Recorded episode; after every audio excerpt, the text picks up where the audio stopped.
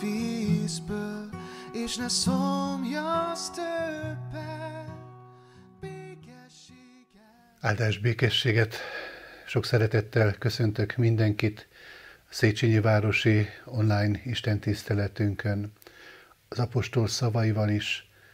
Kegyelem néktek és békesség Istentől, ami atyánktól, és az ő egyszülött fiától, az Úr Jézus Krisztustól.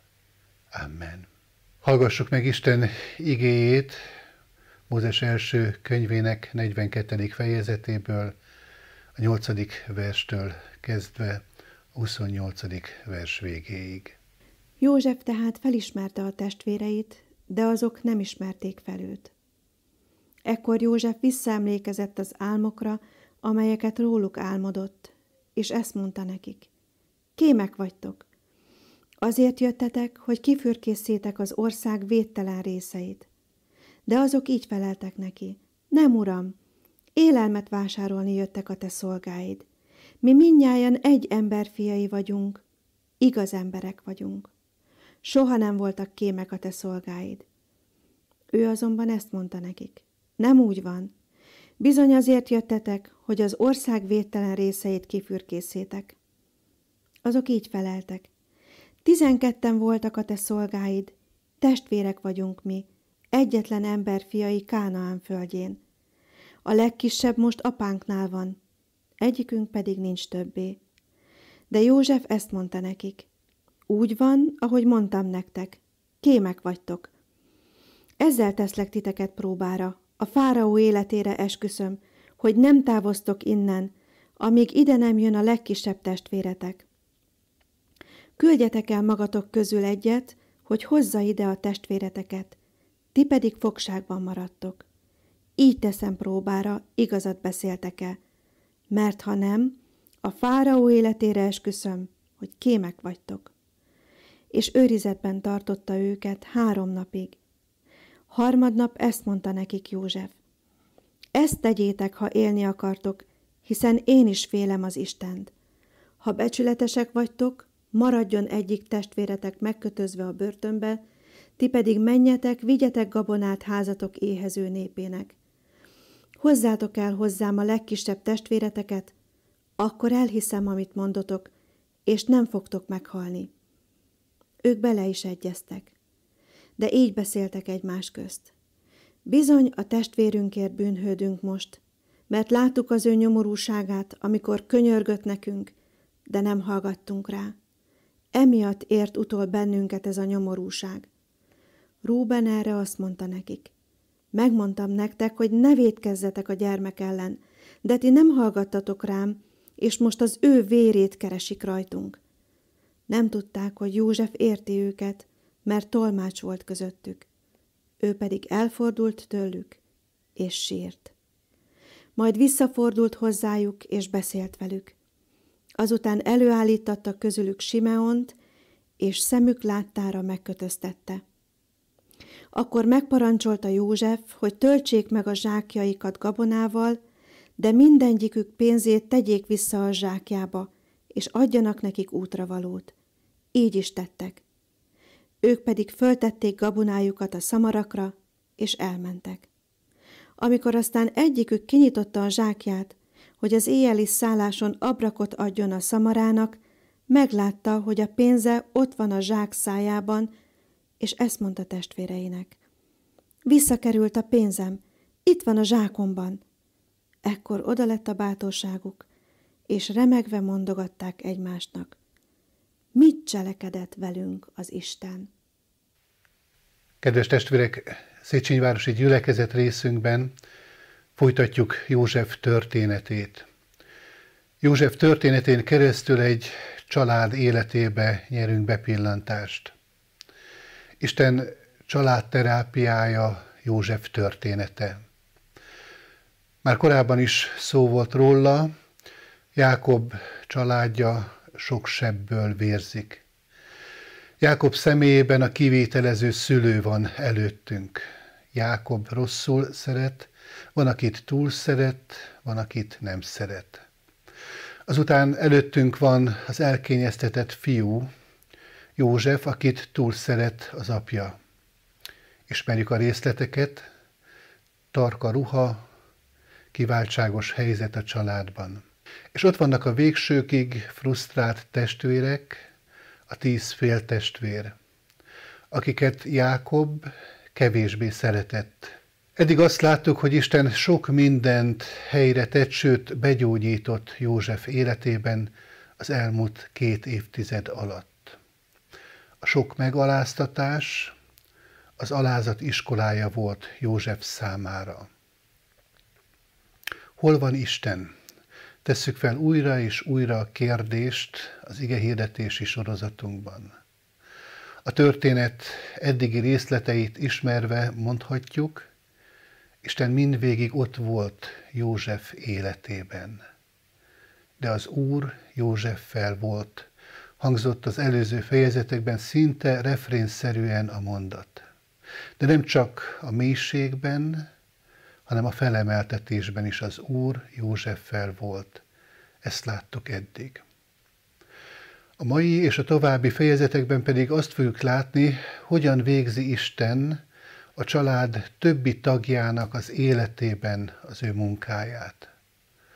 A mai égeszakaszon keresztül a testvérek kapcsolata helyreállításának a kezdetét szemlélhetjük, a következő részben pedig majd azt látjuk, Isten hogyan formálja Jákob szívét. Nézzük meg a testvérek helyzetét.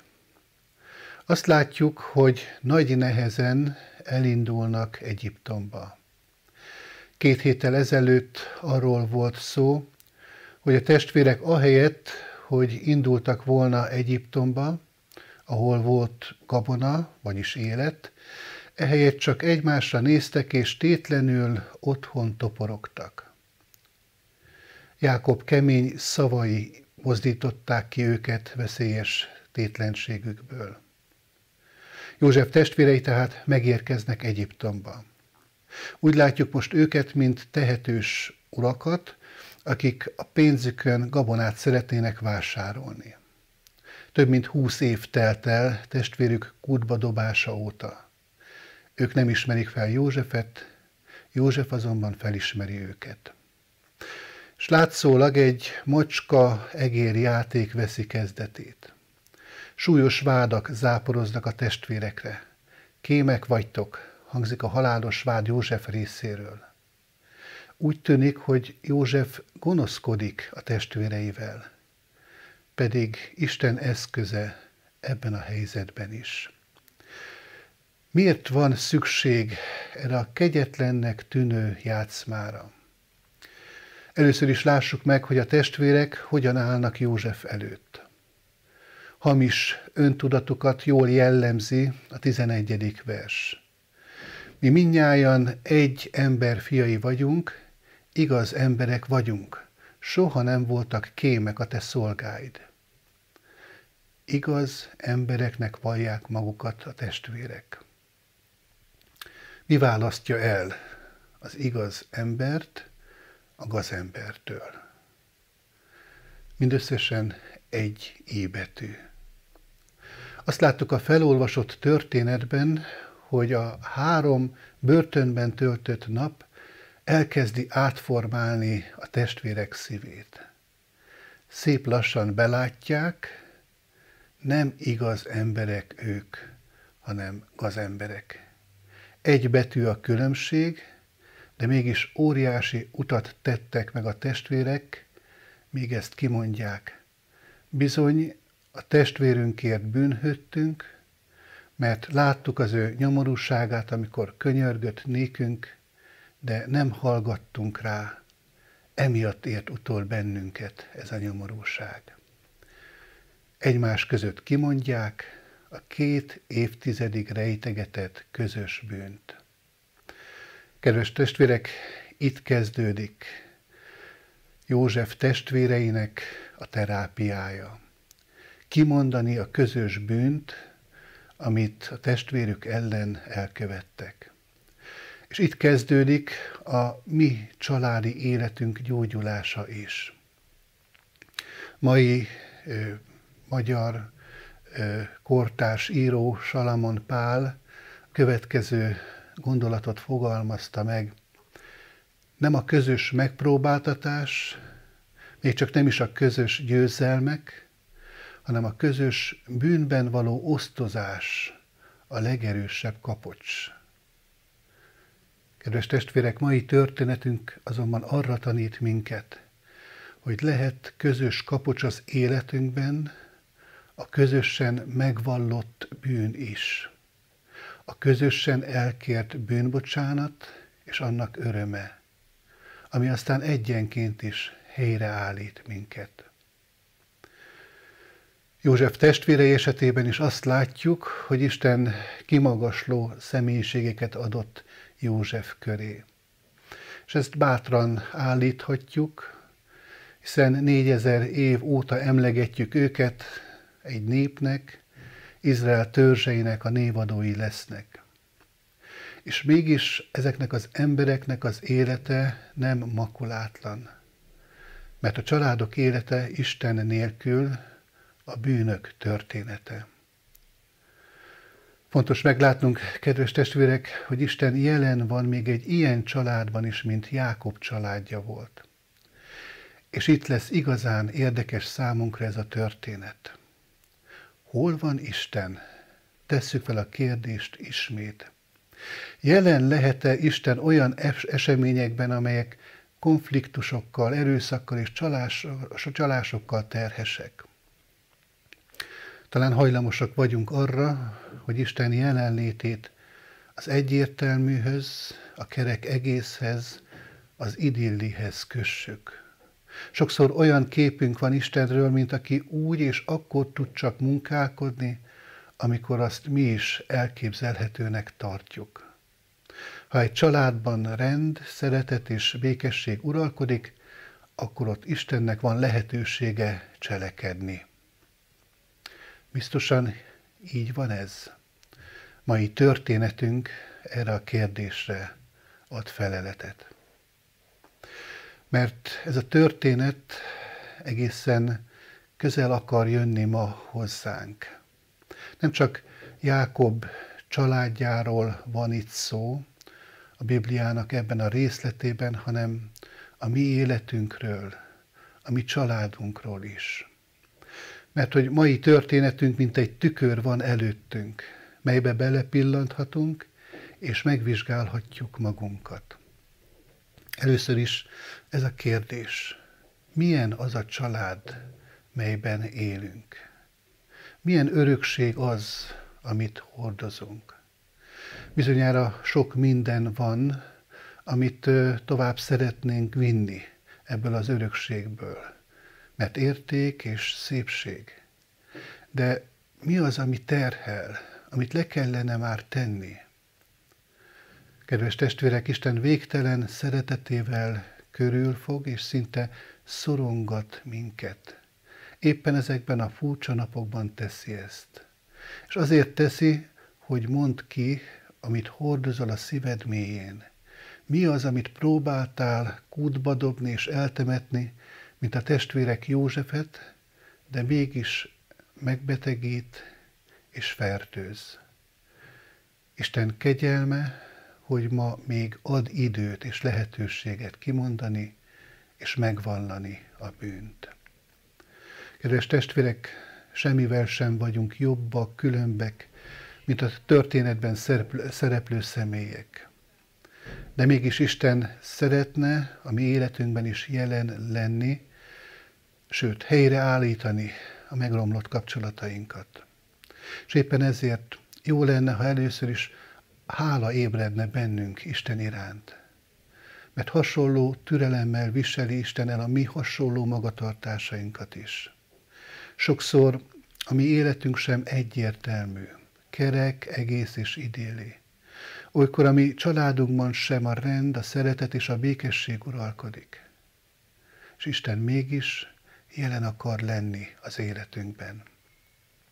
Éppen ezért a mai történet hatalmas erőforrás és vigasztalás lett mindazoknak, akik életében zűrzavar van, akik talán generációkon keresztül hordoznak fájdalmakat és sebeket, akiknek családja nem idilli és nem kerek egész, ahol gyerekek nem tudjuk miért problémákkal születtek, akiket szülei elhagytak, akik családjában vállás és újraházasodás teremt konfliktust és versengést.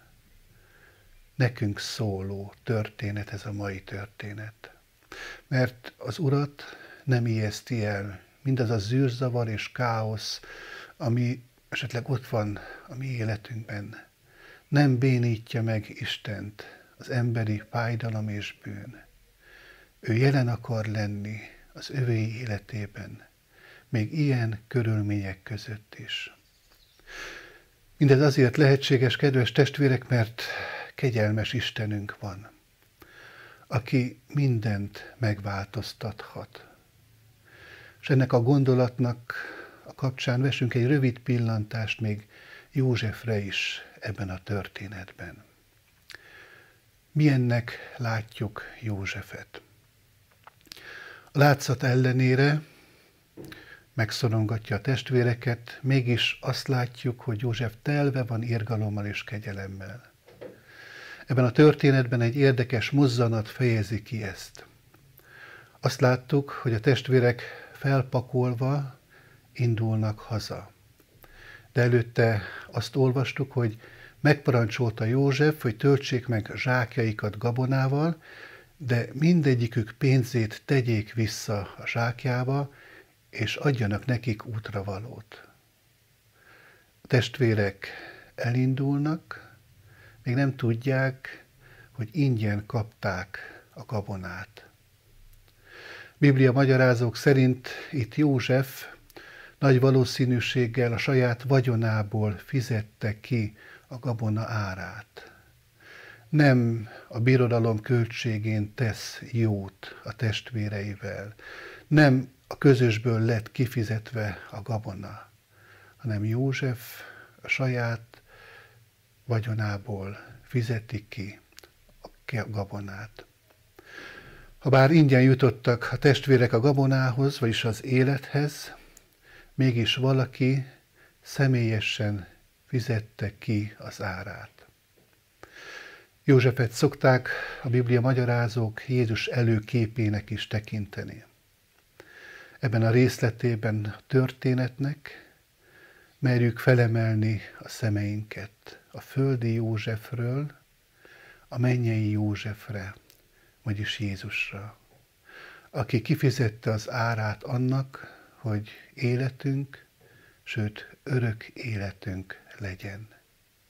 Éljünk ennek erejéből és erejével, hogy megtapasztaljuk, hogy a mi életünk egyéni, személyes és családi életünk is gyógyulhat abban a kegyelemben, amely Jézus Krisztusban adatik számunkra is.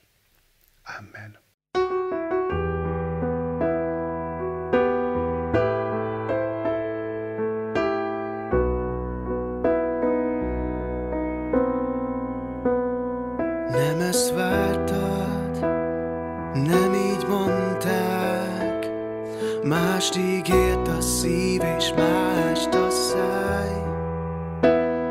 Megint tél van, megint fázol, pedig azt mondtál,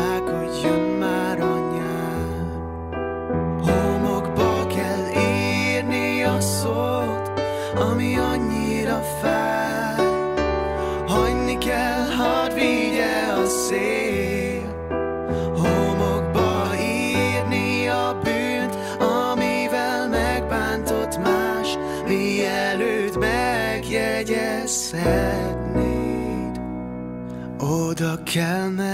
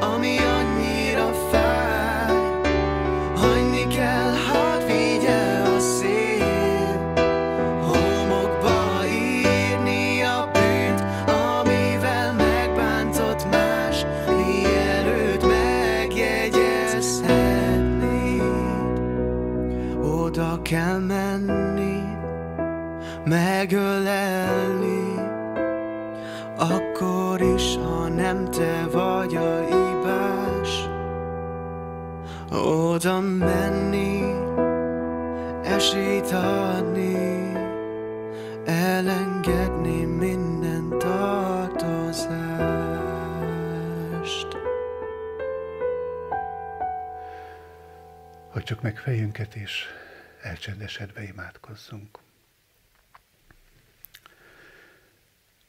Mindenható mennyei atyánk, köszönjük neked a te ígédből nyert üzenetet, amely minket leleplez, de ugyanakkor fel, fel is emeli a mi tekintetünket, mert Urunk, Te akkor, amikor rámutatsz azokra a nyomorúságainkra, amelyekben vergődünk talán évek óta, akkor ezzel nem kínozni akarsz minket, hanem szeretnéd, hogyha őszinte bűnbánattal, a te kegyelmedben reménykedve meg tudnánk állni te előtted, meg tudnánk vallani azt, hogy mi, bár sokszor igaznak gondoljuk magunkat, de mégis tele vagyunk hamissággal.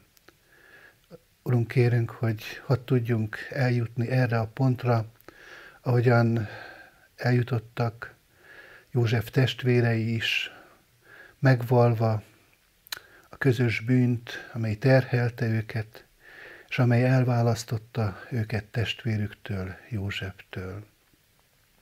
Uram, add, hogy ezekben a nehéz időkben mi is tudjunk így őszintén Te előtted és egymás előtt megállni.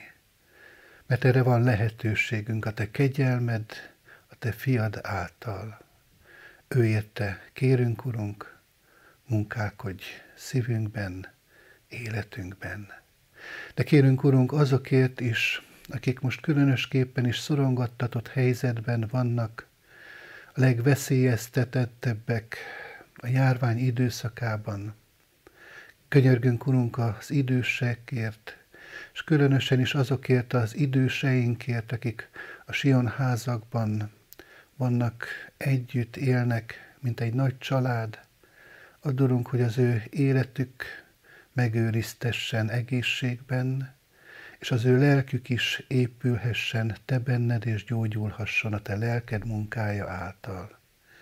Kérünk, Urunk, a diakónusainkért, a Sion házakban dolgozókért, mindazokért, akik a te nevedben szolgálnak, egészségüket is kockáztatva. Könyörgünk, Urunk, mindazokért, akik helytállnak a hétköznapokban, azért, hogy legyen körülöttünk rend, és annak esélye, hogy ebből a nehéz helyzetből kijuthassunk, és meggyógyulhassunk. Kérünk, Urunk, Jézus Krisztusért, gyógyíts minket, a Te lelked a Te igéd üzenetével és erejével. Jézus nevében kérünk erre. Amen. Együtt közösen mondjuk el az Úrtól tanult imádságot. Mi, Atyánk, aki a mennyekben vagy, szenteltessék meg a Te neved, jöjjön el a Te országod, legyen meg a Te akaratod, amint a mennyben, úgy itt a földön is. Mindennapi kenyerünket add meg nékünk ma, és bocsásd meg védkeinket, miképpen mi is megbocsátunk az ellenünk védkezőknek. És ne vigy minket kísértésbe, de szabadíts meg a gonosztól, mert Téd az ország, a hatalom és a dicsőség mindörökké. Amen.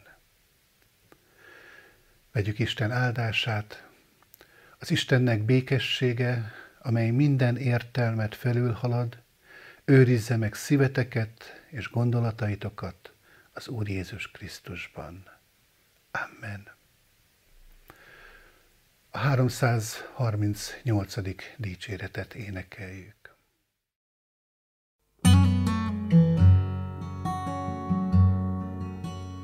Lelki próbáimban Jézus légy velem, elletántorodjék tőled életem.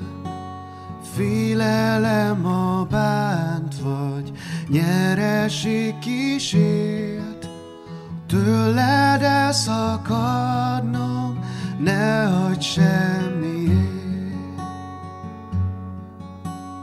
Ha e világ bája engem hívogat, nagy családok kínál hitványságokat, szemem elé szenvedésidet, vére koronázott szent